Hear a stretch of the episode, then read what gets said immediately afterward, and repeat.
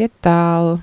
Mm, zdravím vás u další epizody podcastu Příběh, který se opravdu stal ze svého detašovaného pracoviště v Barceloně, kam jsem odjela na pár dní, si odfrknout a procvičovat španělštinu a samozřejmě jsem chtěla ten podcast předtočit, že jo, a mít tady úplně volno a vydat to včas a tak. Ale to bych to nesměla být já, takže Fifine jsem si zbalila do kufru a teď tady sedím v pokojíčku v hotelu na zemi, mám tady rozložený notebook a mikrofon a povídám vám. Tak je to takhle. Každopádně, dneska, pokud vím, se hraje další hokejový zápas na mistrovství světa.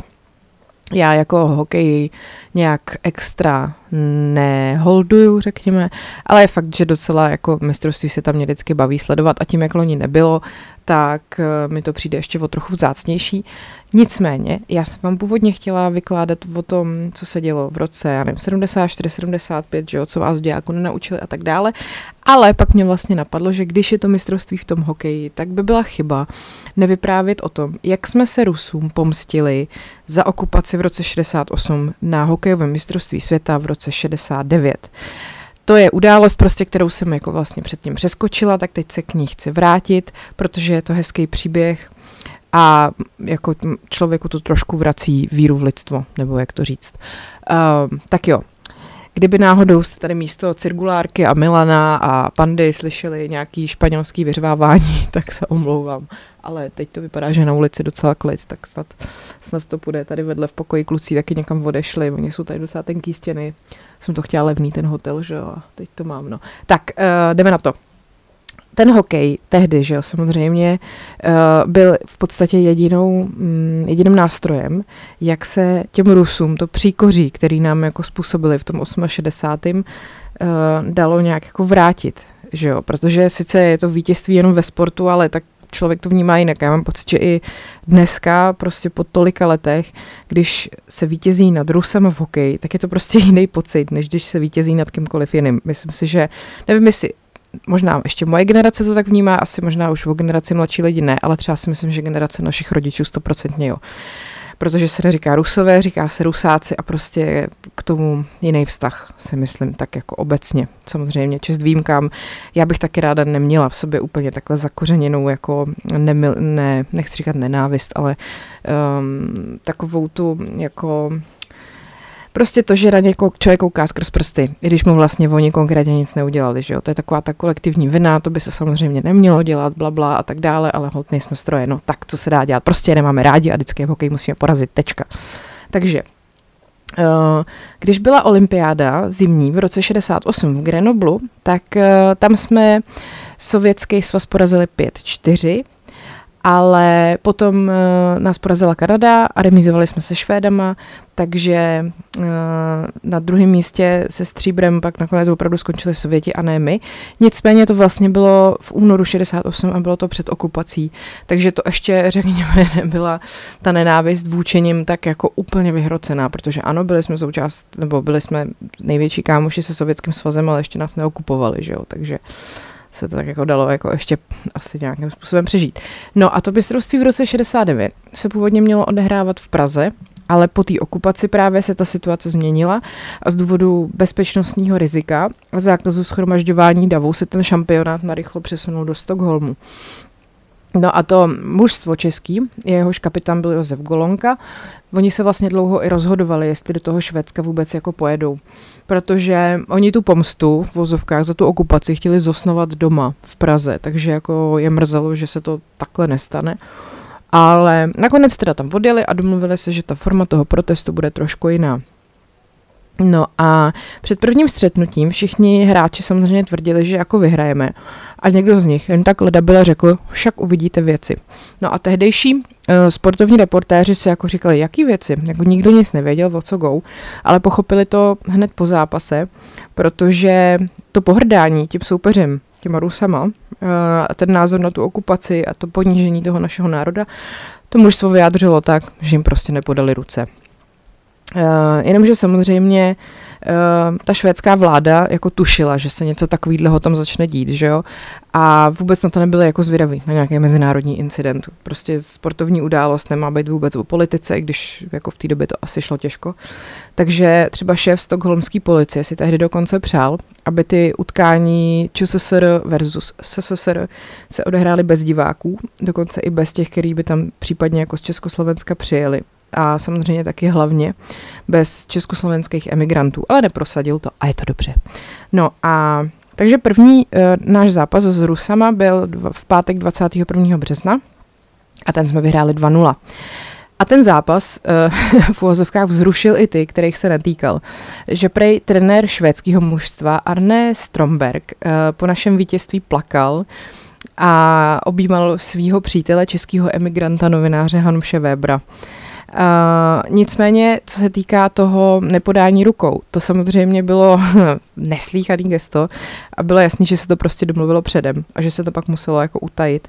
Takže uh, ty hráči si to prostě už domluvali někdy před odletem, No a že jim prostě ty ruce nepodají a uh, jako oni se báli akorát, jak na to zareagují ty, ty soupeři, že jo, jestli si jako proti ním nerozběhnou nebo prostě nějak jim něco neudělají. Tak uh, každopádně pak se to nestalo, soupeři se nerozběhli, stáli jsme proti sobě, hymna dozněla a my se otočili a odjeli, řekl jeden z reprezentantů Jaroslav Jiřík. No a pak samozřejmě třeba novináři tehdejší, jako na tom, ty byli v hodně blbý situaci, že jo, protože Jasně, že se jim tohle to líbilo, ale jak o tom napsat? Napsat o tom vůbec, to vůbec jako nebyla sranda. Takže, uh, protože samozřejmě televize v Praze tady ten moment prej nějak jako odstřihla. A uh, tehdejší komentátor Vladimír Vácha, uh, ten tvrdil, že ne, že se to prej jenom nějak přehlídlo. No ale trenér toho týmu Jaroslav Pitner, ten vysvětloval tu scénu jinak. Ten prostě řekl, že vítězové nechodí podávat ruce. To pak řekl na tiskové konferenci a ku podivu jako s tím obstál i později, když ho soudruzi samozřejmě vyslýchali, protože on byl jako důstojník armády, že jo? protože prostě když jste tehdy byli sportovní funkcionář, tak jste nemohli být jako muž z lidu nějaký. Teď tady někdo vrtá nějakou zbíječkou, nebo co to je, tak um, já to asi radši zavřu, abyste mě pořádně slyšeli. Když ne cirkulárka, tak zbíječka prostě. Uh, tak, taky vtipný je, že samozřejmě, že když se něco někde děje, tak tam nesmí chybět herečka Jiřina Bohdalová. Uh, po prvním vítězství v tom hotelu Broma, kde to mužstvo bydlelo na předměstí toho Stockholmu, tak uh, že druhý den ráno tam uh, tiskovým střediskem letěl drb právě o Jiřince, která se večer stavila za klukama a že byla na pokojích si s nimi přiťuknout, obejmout a poklábosit. Jenže trenér toho týmu Jiřek, Jiřino, nech je spát, potřebujou klid. to už je skvělý. No, tak Jiřina prostě odešla a uh, samozřejmě, že tam jako ty novináři s těma hráčima nějakým způsobem spolupracovali. Že jakoby oni, ty hráči chtěli něco sdělit a ty novináři to uměli napsat tak, aby to nebylo okatý, ale aby lidi pochopili, co tím chtějí říct. Že to byly takový ty jinotaje narážky na okupační režim. Samozřejmě v tomhletom se, v tomhletom duchu jela celá, já nevím, i divadelní kultura, jakože každý, kdo měl možnost něco sdělit veřejně a byl prostě proti tady tomu, tak to sděloval nějakým nenápadným způsobem, že jo. Takže si třeba novináři vymysleli anketu s těma hráčema a ta anketa zněla, kdybyste si mohl vybrat člověka, jemuž byste naplno důvěřoval a mohl s ním pohovořit od srdce, kdo by to byl. No a kapitán toho mužstva, ten Golonka, řekl, já bych si vybral Dubčeka, což už v té době jakoby nebylo úplně dobrý, že jo. To se pak k tomu dostanu. Uh, teď prostě, když třeba ten jiný hráč, Jan Suchý se jmenoval, ten se jako strašně nebal a šel jako do takových těch soubojů. Ten si v zápase s Američanama uh, zlomil prst a potom, když měl to sádru, tak chtěl zoufale prostě nastoupit do toho druhého zápasu se Sovětským svazem, který nás čekal a prostě v rozhovorech vyjadřoval odhodlání hrát a rozhovor potom končil těmahle slovama. Takže by si zase hrozně rád lehal do sovětských střel, to tedy ano, jo, zase takový ty jinota je prostě haha sovětské střely. No, uh, a třeba spousta hráčů vůbec jako se nebála poskytovat rozhovory Karlovi Drážďanskému, což byl redaktor z rozhlasový svobodné Evropy a ten sám k tomu říkal, někdy se až bojím to vysílat, jak ti kluci otevřeně mluví. Takže i člověk prostě z Rádia Svobodná Evropa byl z toho jako zaskočený, jak oni se prostě nebáli. No, uh, hrálo se uh, ve starém uh, hokejovém stadi- stadionu Johanneshof a tiskový středisko bylo umístěné na vedlejším fotbalovém hřišti a mezi stadionama byl takový stan vyhřívaný teplým vzduchem. No a tam se prej, jako tam se třeba novináři mezi sebou prostě debatovali o, o tom, že ten hokej má prostě nějakou politickou sílu a že ty novináři z té komunistické Prahy se tam cítili jako hrozně, hrozně dobře, protože tam potkali spoustu emigrantů, eh, který odešli mm, po roce 48 nebo i po roce 68. A samozřejmě, že třeba redaktor československého sportu Gustav Vlk, to byl jako takovej ten, takovej ten uh, jako soudruh prostě, tak eh, ten samozřejmě tomu se to nelíbilo, tady, tomu, tady to všechno euforie a tohle. Takže eh, když ty ostatní novináři se třeba bavili o tom, o těch odvetách a jak to Rusům zase ukážeme, tak on eh, do toho vstupoval slovy, jak dlouho jim ten srpen máme odplácet. Jo? A ostatní mu říkali, no pořád, že jo, samozřejmě. A on tam ten to prostě nepochopil, protože to byl soudruh a byl to budoucí vlastně šéf-redaktor uh, toho československého sportu. No, Každopádně, uh, druhý takový skandál uh, byl před druhým zápasem se Sovětama, což byl další pátek. Tomu se pak taky dostanu, proč je to důležitý ten pátek. Uh, tam totiž se hráčům urodil v hlavě takový nápad, že si zalepí na prsou hvězdu. Protože český lev tehdy ve znaku měl uh, nad hlavou hvězdu červenou. Dřív to byla normálně ta klasická koruna, což je i dneska, doufám, teď doufám, se nekecám. A komunisti tam prostě dali místo toho rudou hvězdu. Fuj. A uh, ty hráči se prostě rozhodli, že si tu hvězdu zalepí černou leukoplastí protože ten jeden hráč přesně řekl, Lev tam měl vždycky korunku a tak se k němu potom uh, přidali ještě, tady se jmenoval, tenhle se jmenoval Jiřík, přidali se k němu ještě Dzurila, Holík, Suchý a Havel a odehráli takhle zápas s tím upraveným znakem. No a na ledě i v televizi doma ty upravené znaky byly vidět. A ty novináři prostě nad tím kroutili nevěřícně hlavou, že si tu hvězdu přelepili. Jako líbilo se jim to, ale prostě všichni se báli těch následků, že jo. Což jako bylo to prostě těžce trestaný hanobení státního znaku. A takže to na ten druhý zápas 28. března, jak tehdy řekl jeden z těch novinářů, v sázce je všechno. Eh, pokud se dovedeme vcítit do sovětského smýšlení, jestli je to možné, pak pro ně musí být jasné jenom jedno. Oni prostě musí vyhrát. No, a nevyhráli. Bylo to 4-3 pro nás a pro svět i, jako, no prostě pro svět to byla senzace. Samozřejmě, že pro Rusy to byla pohroma. A e, byla to taková prostě odplata za ten potupný 21. srpen 68.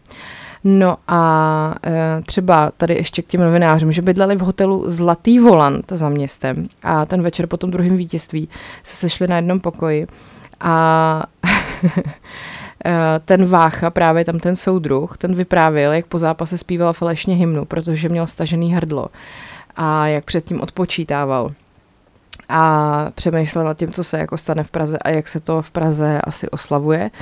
No a říkali si, že jako oslavy asi budou, ale že to asi nebude nic velkého. No a pak, eh, že přišel k ním do pokoje Franta Steiner z Lidové demokracie, což už pak byl jako denní, který zaniknul, a říkal, kluci, celá Praha je na nohou, v ulicích jsou stovky aut, všechno troubí, Václavák plný lidí.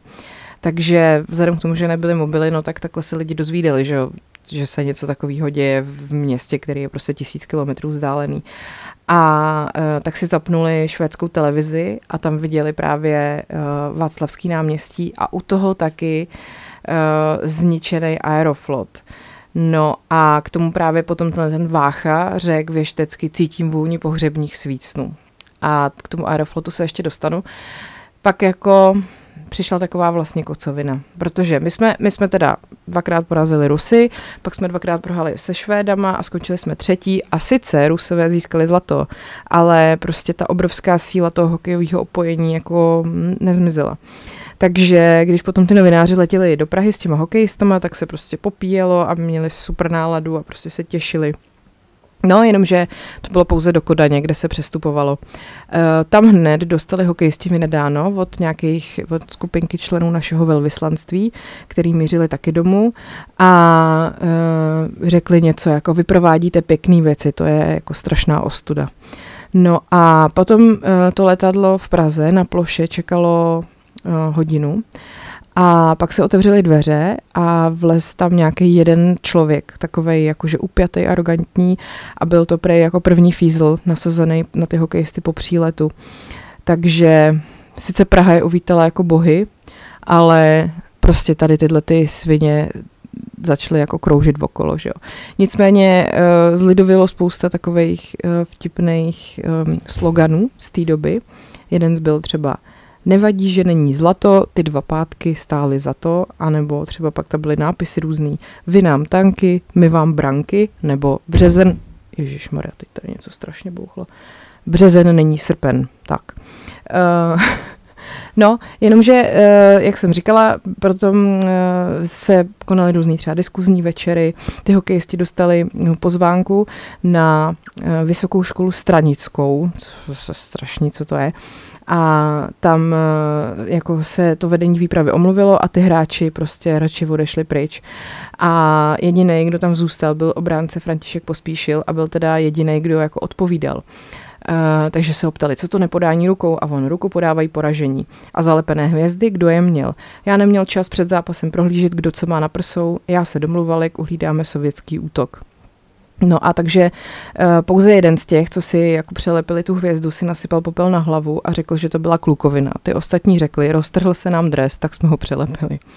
No a k tomu Aeroflotu, tam totiž uh, samozřejmě uh, nějaký, uh, to byla akce, kterou se inscenovala státní bezpečnost, prostě před kanceláří té sovětské letecké společnosti Aeroflot v dolní části Václaváku byla složená hromada dlažebních kostek, uh, který během oslav lidi začali házet do, vý, do výlohy té sovětské kanceláře.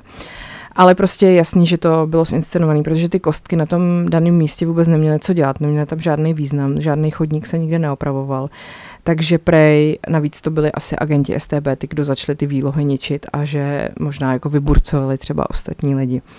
No, takže potom po, po rozbití té výlohy lidi vnikli dovnitř, poničili kancelář, vyházeli všechny věci ven a způsobili škodu za milion korun.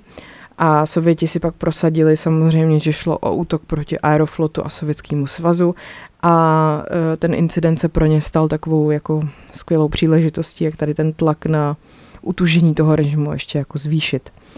No a teda mimo jiné, potom vlastně tohleto, tady tohleto celé dění okolo toho, uh, okolo toho mistrovství a to chování těch našich hokejistů byla jako taková poslední kapka v tom procesu té normalizace, kdy vlastně právě toho Alexandra Dubčeka vyměnili za Gustava Husáka, protože, jak už jsem říkala minule, někdy v tom jednom podcastu, kde jsem se věnovala tomu, jak nastup, nástupu normalizace, tak jsem tam právě říkala, že Dubček vlastně v uvozovkách vydržel až do do jara 69, no a tohle byla právě taková poslední kapka.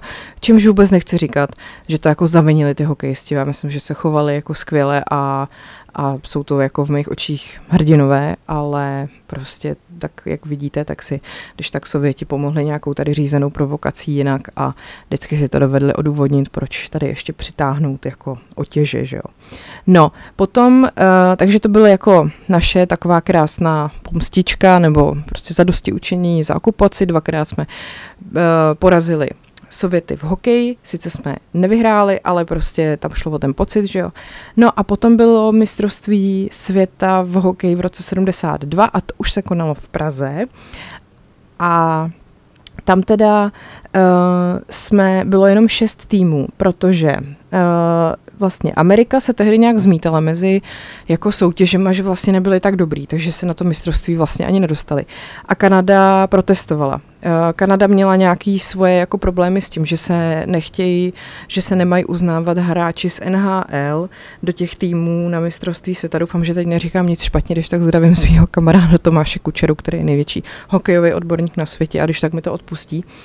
No a uh, takže nakonec tam vlastně bylo jenom šest týmů, tak to spíš bylo jak nějaký mistrovství Evropy, protože prostě Kanadě, Kanaděni a Američani tam nebyli. A uh, hrálo se teda každý s každým a my jsme dvakrát porazili Švýcarsko, Německo, Švédsko a Finsko a nejdřív jsme teda s těma Sovětama remizovali a pak jsme je porazili 3-2. Jo? A uh, když potom uh, jsme, jako se tady to všechno prostě odehrálo, tak jsme vyhráli zlato. A to bylo jako největší zadosti učinění, ještě jako větší možná než v tom roce 69, že jo, takže uh, jsme se prostě neuvěřitelným způsobem jako navíc doma na, na domácí půdě dokázali jako takhle, takhle zvednout prostě a porazit Sověty. A e, vtipný je, že oni, jak by vlastně, teda se to odehrávalo v té Praze, tak e, ty hráči říkají, že největší kromě jako těch členů týmu samozřejmě, že největší podíl na tom úspěchu měli diváci v hale a potom i ty, kteří každý den lemovali cestu z Průhonic, kde ty československý hokejisti bydleli že vlastně vždycky ty lidi stáli od těch průhonic až k té sportovní hale na výstavišti, kde se hrálo. A ještě, že tam měli takový, eh, že věřili takový jedné věci, že když eh, si jížděli autobusem od Slávě dolů z kopce a pak nahoru, takže tam byl takový pešuník. A tam stála taková stará babička se šátkem a vždycky na ně mávala holí. A když tam byla, tak to pro ně znamenalo, že to bude dobrý zápas. No a e, potom vlastně jsme ještě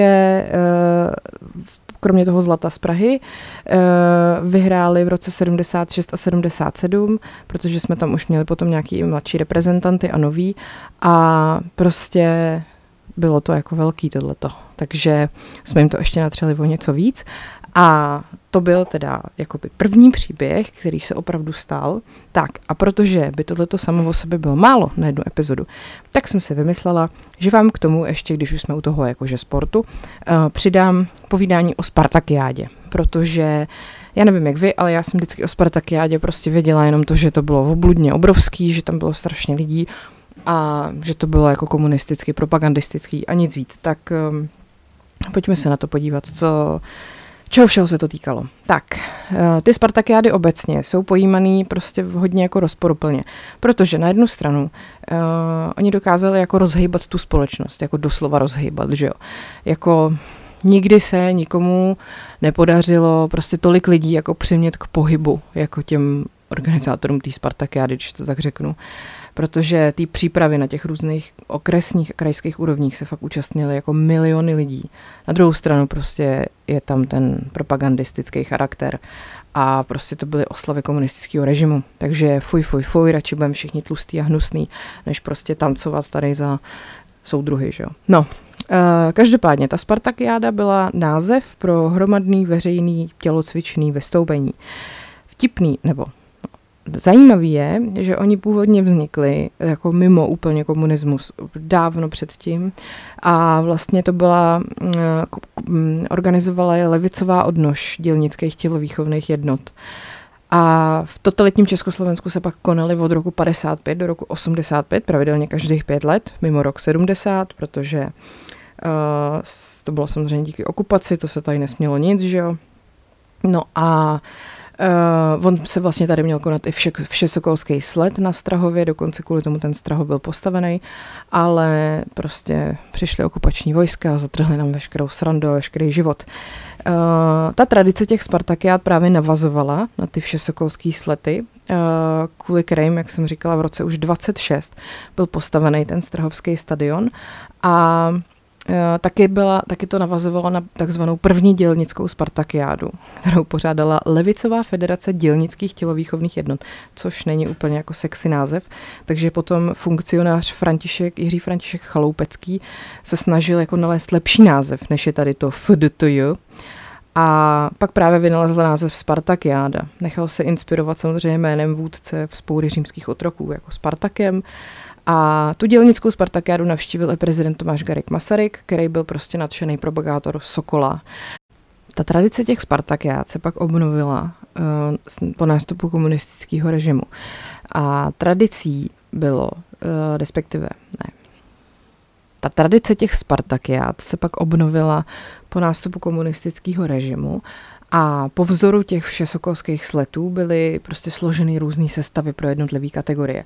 Takže to byly mladší nebo starší žáci nebo žákyně, dorostenci, dorostenkyně, matky s dětma, učňovská, vysokoškolská mládež, svazarm, vojáci základní služby, rodiče s dětma, muži, ženy a tak. Eh, na poslední Spartakiádě vystupovalo v roce 85 vystupovalo třeba 13 824 vojáků, což je 96 čet po 144 mužích.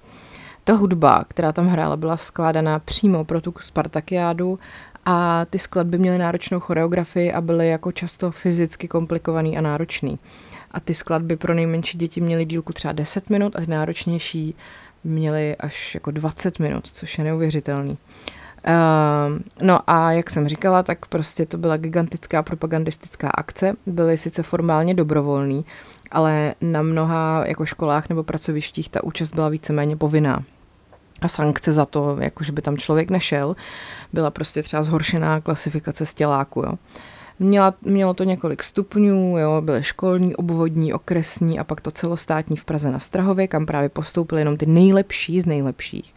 Ale prostě stejně toho byl jako masový počet. Vždycky se to konalo na přelomu června a července, stejně jako dřív ty všesokolský slety.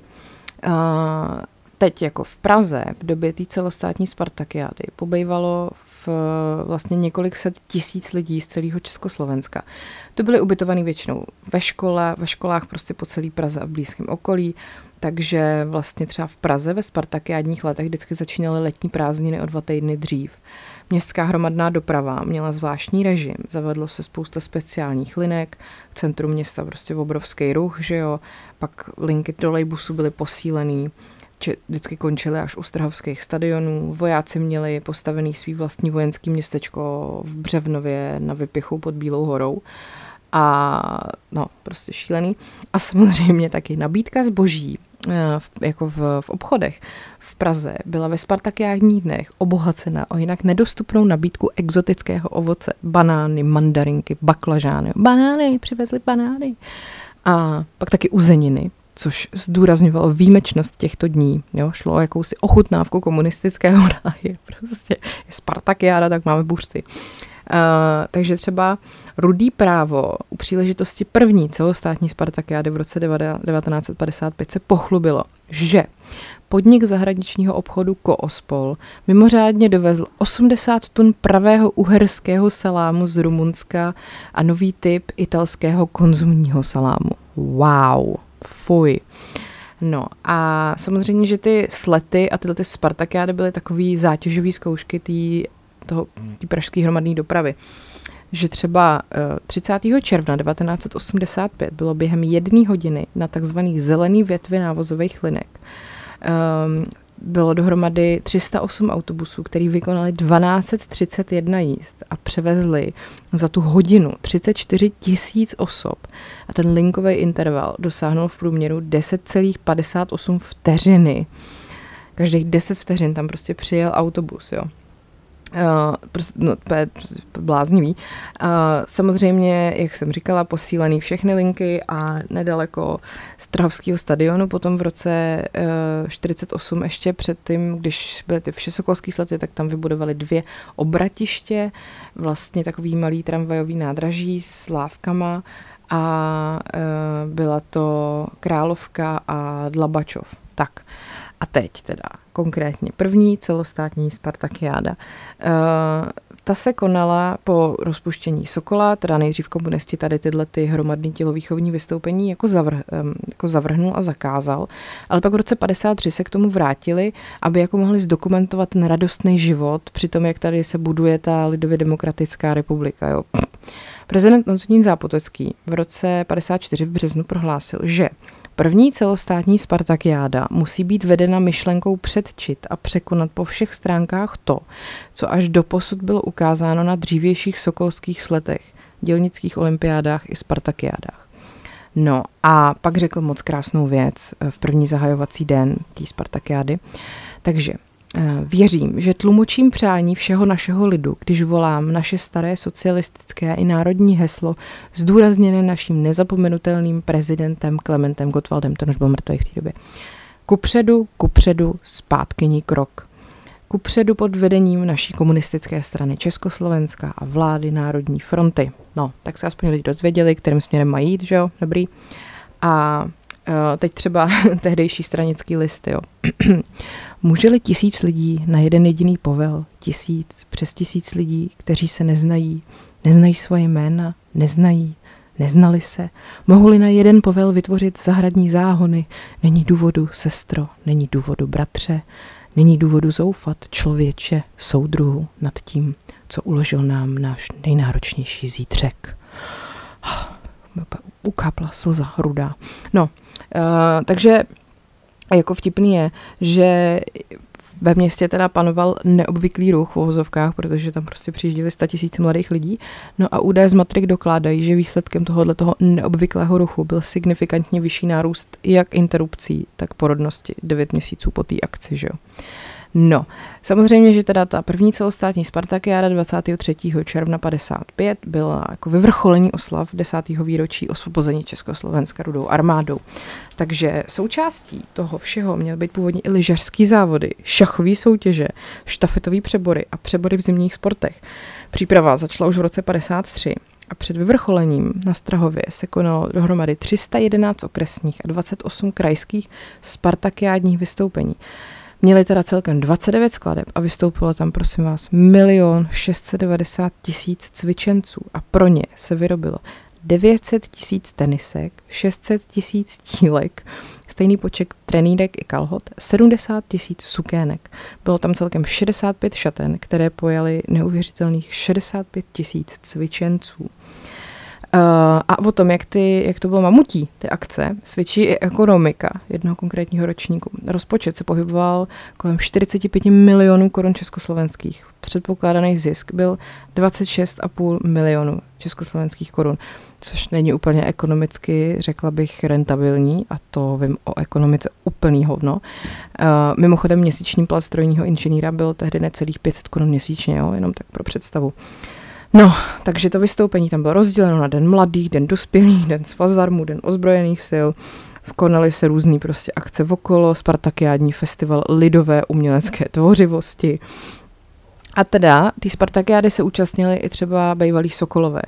Ty přes jako ten principiální odpor k tomu režimu prostě chtěli cvičit, ta touha prostě cvičit byla větší a tak cvičili i v nějakých nových těle, těle, tělocvičných jednotách, jo. A jak jsem teda říkala, eh, cvičení proběhly na tom velkém státním stadionu v Praze na Strahově a vlastně teda vy, využili se i ty původní strahovský sokolský šatny. No, tak, druhá celostátní Spartakiáda se odehrála v roce 1960 a přípravy byly zahájeny zapálením tisíců ohňů. Ve školách se soutěžilo o znak BPPOV. Já musím říct, že teda nebyli ty komunisti úplně dobrý v nějakém jako marketingovém vymýšlení nějakých jako takových chytlavých názvů, jo. BPPOV je totiž zkrátka pro buď připraven k práci a obraně vlasti. No, dobrý. Uh, byla to, bylo to ve tvaru husický pavézy a pak tam byl Tyršův odznak zdatnosti a tím se vlastně ty komunisti snažili jako částečně převzít ty prvky toho sokola a tak jako si to uzmout pro sebe. No, Eh, samozřejmě, že teda tomu finále zase předcházelo, já nevím kolik desítek a stovek jako těch krajských, okresních, městských Spartakiát. Zase to bylo rozdělení na dny mládeže, dny dospělých. A e, nacvičeno bylo dohromady 17 dohromadných skladeb a tam vystoupily téměř 2 miliony cvičenců. A přímo na Strahově jich bylo 750 tisíc a vystoupení zhlídlo přes 2 miliony diváků. Uh, pak taky v Malém Strahovském stadionu se konaly večery družby za účastí šesti zahraničních delegací. No, uh, potom přišel rok 65 a třetí celostátní Spartakiáda. Tam zase uh, tentokrát neslo, první programové odpoledne neslo název Zpěv míru, druhé Vítězství patří nám a uh, tam prostě už jako ty čekací doby pro ty cvičence byly strašně dlouhý a třeba starý Sokolové si je krátili cvičením na bradlech, který tam byly jako různě rozestavěný. A uh, ty nastupující pováleční ročníky vlastně už byly tak jako silný, že přeplnili hlavně třeba vystoupení mužů. Uh, který měli tehdy na sobě červený garibaldiovský tepláky, kecky, s kterým se říkalo toník a ty se snad pojmenovali podle tehdejšího prezidenta a pak taky tričko, kterýmu se říkal Vasil. A každý cvičenec měl svého náhradníka, protože jich prostě bylo moc. Takže v hromadných skladbách vystoupilo přes milion 721 tisíc cvičenců a těch akcí se účastnilo 2 miliony 220 tisíc lidí. Uh, pak samozřejmě zase byly večery družby uh, a ty se konaly pod názvem Sportem za mír a přátelství a těch zahraničních delegací bylo 11. No, ale stala se tam taky tragédie. Uh, na nástupišti číslo 5 Spartakiádního stadionu se zřítil sloup rozhlasového zařízení přímo mezi cvičence v kategorii žáci, který měli nastupovat ke zkoušce na veřejné vystoupení. A čtyři ty děti na místě zahynuly a další byly těžce zraněný, což je strašný. To se stalo 30. června. Denní tisk potom informoval, ta padající litinová konstrukce prostě zasáhla přímo ty čtyři děti a byly to vesměs eh, chlapci z východního Slovenska a eh, jeden teda zemřel na místě a další tři pak eh, po převozu v nemocnici. A ten případ začala vyšetřovat kriminální služba tehdejší veřejné bezpečnosti a vlastně do dneška není jasný, jestli v souvislosti s tím neštěstím byl někdo stíhaný, obviněný nebo souzený. A samozřejmě, že navzdory tady tomu se tady ta propaganda prostě svátek mládí, krásy, síly, jednotného ducha, se to prostě konalo dál, jo. E, přivítali krajany ze zámoří chlebem a solí a všechno prostě vyvrcholilo nějakou nejpopulárnější skladbou a na mrtvý děti jako Serepes. To neříkám já, to prostě dělají očividně oni, nebo dělali, jo, to je strašlivý. E, tak, potom e, jdeme teda na Spartakiádu v roce 1970, ta, jak jsem říkala, se nekonala, místo toho se konaly jenom nějaké jako tělovýchovné slavnosti. A e, protože ta celostátní Spartakiáda byla zrušena právě kvůli okupaci, takže pak přišla Spartakiáda v roce 1975 a tam zase prostě milion 460 tisíc cvičenců, nacvičovalo se 16 skladeb, byl déšť a chladno a to bylo teda tam, ale třeba na východě naopak byly jako tropický vedra. No a uh, nic jako zásadního extra se tam jako nestalo. A pak byla v roce 80, uh, e, tam v předvečer bylo zapáleno 2847 ohňů na zahájení příprav k té Spartakiádě. Pak ohňový štafety, které putovaly po republice. Vystoupilo tam 1,9 milionů cvičenců, zhlídlo to 4 miliony diváků. Uh, to jsou prostě strašné čísla. No a taky myslím, že se tam jako nic zásadního nestalo, dokonce se v roce 79 v únoru konal Spartakiádní pohár talentů v lyžování a sáňkování. Já bych asi se chtěla účastnit poháru v sáňkování, to mi přijde dost dobrý. No a e, pak přišla Spartakiáda v roce 85 a ta byla vlastně poslední, že jo, protože v roce 90 už jsme tady naštěstí tady tyhle ty prostě dementy neměli. No a ohně se tentokrát zapálily na 3242 místech a vystoupilo na všech těch Spartakiádách přes 2 miliony cvičenců a zase tam bylo asi 4 miliony diváků. No a e, samozřejmě asi nejznámější skladba složená pro e, Spartakiádu z téhle doby jsou Poupata od Michala Davida. Tleskáme Michalu Davidovi za to, že udělal takovou pěknou písničku na takovou pěknou událost. Opravdu zasloužil se ostát, Michale. Díky. Pardon, on se nemenuje Michal David, on se jmenuje Vladimír Štancl, ale myslím si, že to nerad slyší. Tak, uh, teď jsem mu to nandala. No, uh, každopádně, uh, asi nejzajímavějším prvkem Spartakiády v roce 85 nebyla Spartakiáda jako taková, ale takzvaný Spartakiádní vrah Jiří Straka který vlastně vůbec nevraždil na Spartakiádě, ale jenom jako vraždil v té době, kdy ta Spartakiáda byla a proto získal tuhle přezdívku. Já dlouhý léta jsem si prostě myslela, že ten člověk tam někde chodil ze šatny do šatny a někoho tam vraždil, ale vůbec to prostě jenom se tak jako mu prostě dají tady tu přezdívku a přitom vůbec ho vlastně, oni ho vlastně přezdili, jakože přezdívka, jako je asi, že někdo něco přezdí, jako rozumíte, jak to myslím, to slovo, že můžu říct že ho, jasně můžu říct, přezdívali, ale to je, to má jiný vid, než když řeknu přezdili. Chápete? Dobrý, jdeme dál. Jdeme na ty vraždy. Ježíš Maria, prosím vás, berte mě z rezervu, jo, já jsem na dovolený. Um, každopádně Jiří Straka uh, byl v době svých č, č, no, činů nezletilej. A nebejt toho, že byl nezletilej, tak už dneska asi nežije. Uh, on je teda, on začal vraždit, jak jsem říkala, v polovině 80. let a bylo mu teprve 16. Celkem zabil tři ženský a několik dalších znásilnil. Uh, je vlastně úplně neuvěřitelný, že on je dneska na svobodě a žije jako nový život pod novou identitou. No, Uh, on měl teda samozřejmě už v dětství psychické problémy, jako všichni potom sériový masový vrazy, prostě jakmile máte špatný dětství, máte špatný život. Uh, když mu bylo 8, tak byl na psychiatrii a odhalili u něj syndrom psychomotorického neklidu s neurotickými rysy a projevy. A psychiatrům uh, taky přišlo zvláštní, že měl takovou vlastnost, že tu popisovali jako úplnou amorálnost a absenci citu. Uh, No a on jak stárnul, tak se zvyšoval jeho sexuální put a začalo to být horší a horší.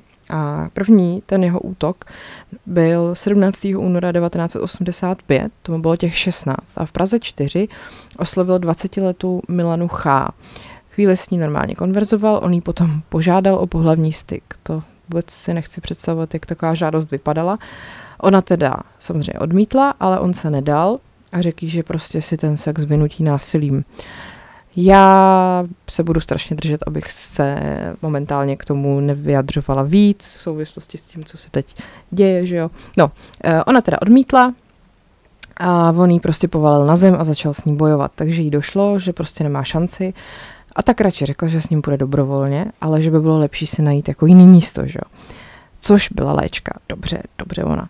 A uh, jakmile se prostě ocitli uh, někde na ulici, tak začala volat o pomoc, on se lek, poprosil jí o peníze a utek. Uh, ona potom ten incident nenahlásila, protože mu prej nechtěla zkazit život, no ale on potom o měsíc později napadnul další dvě holky, jednu udeřil do hlavy dlažební kostkou, když odemykala bránu do domu, a pak co, když jako upadla, tak jí sebral tašku, druhou se pak pokusil taky okrást, ale ta holka uměla judo. Ha, podle mě to byl minimálně třetí kiju STS Chojkovice Brod. A tak jsem mu ubránila. A zřejmě slušný oddíl. A potom teda první vraždu provedl 8. dubna 85. A kolem 9. hodiny večerní napadl 23-letou Alici, která už měla dvě děti v té době, to byla totiž jiná doba, to lidi už měli několik dětí a možná i vnoučata ve věku, kdy já nemám nic. Uh, tak ona byla na cestě za svým přítelem a on ji odtáhnul mezi stromy a tam ji znásilnil. Uh, no, tady jsou detaily, já se o tom asi, já o tom nechci říkat, od toho jsou jiný podcasty. No a pak teda ukázala pitva, že se ona zadusila hlínou a on jí potom zahrabal listím a druhý den jí našel policejní pes. Další vraždu si pak připsal 4. května. V Hloubětíně napadnul 54-letou vlastu, tu si vytipoval už v tramvaji. E, snažil se jí jako uškrtit, kleknul jí na krk, a pak uh, ona upadla do bezvědomí, zase tady jsou nějaký nechutný detaily a on ji ještě stihnul okrást a byl teda přesvědčený, že ji zabil, ale nezabil. A ona to přežila a on se to dozvěděl až u výslechu a byl hrozně překvapený. Jo, ona to přežila, je, no tak hm, to mě mrzí. No a uh, pak teda ještě ten večer si vyhlednul další kořist, 30-letou lékařku Věru. Tu mlátil do hlavy pod patkem její boty, dokud neomdlela. Pak ji znásilnil a uškrtil ramínkem od podprsenky. Tak ji samozřejmě stihnul okrást. No a poslední vraždu spáchal 16. května. V Davicích uškrtil 30-letou ženu v přízemí prodejny ovoce a zeleniny. Taky samozřejmě znásilnil, taky okradnul a pak se v klidu vrátil na učiliště. Pak ho dopadli už hned 22. května 85, což je dalších 6 dní poté, protože pomohla právě výpověď jedný z těch holek, který to přežili. A ty kriminalisti samozřejmě nejdřív nevěřili, že prostě 16-letý učeň dokáže spáchat něco takového. Ale on sám během výslechu to přiznal, ale i jako přiznal všechno ostatní, co proved. A že prej jako důvodem jeho řádění prostě byl velice silný sexuální put. No a třeba ty jeho rodiče jako řekli, že trest smrti by pro něj asi byl lepší. Jenomže on eh, v 16 nic takového dostat nemohl, jinak by fakt asi ho dostal, takže mohl dostat maximálně 10 let vězení. Takže v roce 94 ještě k tomu mu to zkrátila prezidentská amnestie a pak e, následoval pobyt v obavské léčebně a tam skončil v roce 2004. E, jak právě tady říká mm, jeho matka, Blesku před 17 lety řekla, trest smrti by byl pro syna lepší a pro nás taky. Vždycky jsem to říkala, ne z nenávisti, i přesto strašné, co udělal, pořád zůstal mým synem, ale věděla jsem, co ho v kriminále čeká. Vězení ve Valdicích přežil jen proto, že dělal děvku silnějšímu. No, dobře. Uf, ten uh, otec souhlasil, ten uh, o tom promluvil do dokumentu pro českou televizi. Bylo by lepší, kdyby tenkrát Jirka dostal trest smrti. Pro něj by to znamenalo vysvobození a pro nás taky. No, uh, každopádně ohledně toho, co ho čekalo ve vězení, měli pravdu. Tam si prošel peklem, ty spoluvězni ho chtěli oběsit, bachaři mu rozkopali genitálie a potom po rozhodnutí soudu ho vykastrovali. A na ruce má vytetovanou vzpomínku na pobyt ve vězení, uh, Mm, kde má napsaný jako datum, kdy ho v kriminále ty spoluvězni málem zabili na jedný jako z toalet. No a vyučil se tam pekařem, dal se pokřtít a začal se zajímat o evangelickou víru. A dneska žije pod jménem Novák, což jako když se někdo jmenuje Jan Novák, tak se může jmenovat klidně taky jméno a příjmení, to je prostě jako nesmysl. A, a je taky ženatý s růženkou, kterou potkal v Opavský léčebně. A, a sám připustil, že kdyby ho tehdy v roce 85 nezadrželi, tak by vraždil dál. Uh, tak těm, který jako nechápou, že je potom všem na svobodě, tak vlastně vzkázal, když jste mě tenkrát neoběsili, tak mě teď nechte žít. No, tak nám tady teďka bimbá poledne, tak já to asi ukončím, půjdu se plácnout na pláž. Doufám, že vás tím moc neprovokuju. A to byl teda druhý příběh, který se opravdu stal, Spartakiáda a Spartakiádní vrah. Já vám děkuji za pozornost, omlouvám se za spoždění způsobené dovolenou a budu se těšit ve čtvrtek, to už si myslím, že budu tady po těch pár dnech tak uchozená a unavená, že to vydám včas, protože už stejně nebudu chtít nikam jít. A tak jo, mějte se hezky, eh, když tak na herohero.co lomeno podcast příběhy. Dneska večer vyjde bonusová epizoda uh, o lidech, kteří byli vězněni uh, jakož neprávem, justiční omily. Lidi, co byli třeba odsouzený k smrti a pak se ukázalo, že ten čin nespáchali. Našla jsem těch příběhů spoustu, tak jsem vybrala tři, které mi přijdou hodně zajímavý. Tak to tam bude a vy pro mě prosím hlasujte v anketě podcast roku, na podcast příběhy Instagramu najdete zase nějaký další fotečky, ježiš, nesnáším slovo fotečky, tady k tomu všemu, o čem vám vyprávím. A já jsem paní královna. A mějte se fajn a opatrujte se a ať je váš život příběh, který se opravdu stal.